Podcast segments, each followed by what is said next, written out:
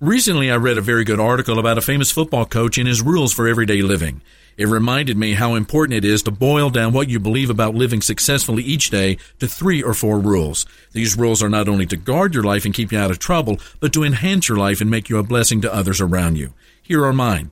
Number one, look for God in each day.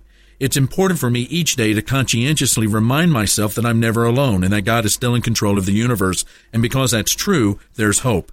Number two, live by the golden rule. Treating others as you want to be treated just makes perfect sense.